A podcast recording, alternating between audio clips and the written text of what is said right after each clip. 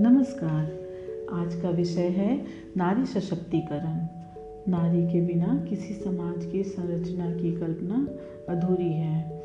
नारी सशक्तिकरण दिवस 26 अगस्त 1920 के दिन से मनाने की शुरुआत हुई। 50 सालों तक चली लंबी लड़ाई के बाद अमरीकी महिलाओं को वोट डालने का अधिकार प्राप्त हुआ। इसलिए इस दिन को याद करते हुए महिला समानता दिवस मनाने की परंपरा की शुरुआत हुई। कमोवेश विश्व के सभी देशों में महिलाओं की स्थिति एक से ही थी। स्त्रियाँ पूर्ण रूप से स्वतंत्र नहीं थी, दोहरा व्यवहार और काफ़ी पाबंदियाँ थी। स्त्रियों को सभी अधिकार और आज़ादी प्राप्त नहीं थे जो पुरुषों को मिली थी।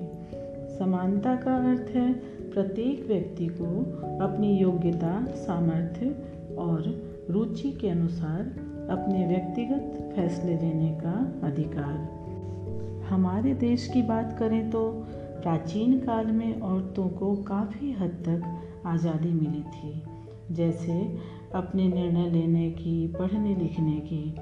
जैसे मनु ने ने बेटी के लिए संपत्ति में चौथे हिस्से का विधान किया था लव कुश के साथ उनकी बहन आत्रेयी पढ़ती थी।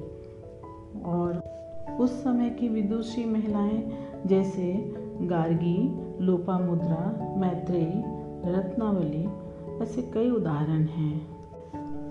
स्वयं निर्णय लेने की आज़ादी जैसे सीता को स्वयंवर, मीरा का भक्तिभाव माँ पार्वती, माँ दुर्गा, माँ काली ऐसे कई उदाहरण हैं जो अपना निर्णय खुद लेकर जो उन्होंने उस समय करना चाहा, किया।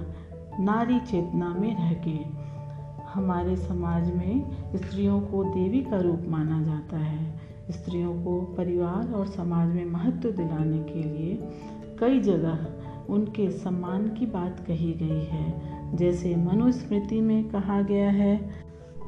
यत्र नार्यस्तु पूज्यन्ते, रमन्ते तत्र देवता।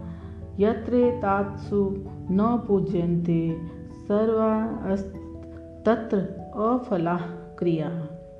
अर्थात, जहाँ स्त्रियों की पूजा होती है सम्मान होता है, वहाँ देवता निवास करते हैं। जहाँ उनकी पूजा, उनका सम्मान नहीं होता है, वहाँ सारे किए गए पुण्य कार्य भी निष्फल हो जाते हैं। परंतु मुगलों के आने के बाद से तो स्त्रियों की स्थिति काफ़ी बदतर होती चली गई। वर्तमान में काफ़ी हद तक सरकार द्वारा संवैधानिक और कानूनी अधिकार दिए गए हैं और बनाए गए हैं। कई योजनाएँ और बिल पास कराए गए हैं, ताकि नारी सशक्त हो, आज़ाद हो। समाज और पुरुषों को स्त्रियों के प्रति नज़रिया बदलना होगा, दोहरा मापदंड छोड़ना होगा, तभी आधी आबादी स्वतंत्र होगी। स्त्री और पुरुष दोनों एक दूसरे के पूरक हैं, एक के बिना दूसरा अधूरा है। समय आ गया है परिवार हित राष्ट्र हित को ध्यान में रखकर अपने गाड़ी के दूसरे पहिए के सामने से बेड़ी बेड़ी रूपी पत्थर को हटाएँ और एक सशक्त देश के निर्माण में अपनी महती भूमिका निभाएँ। धन्यवाद।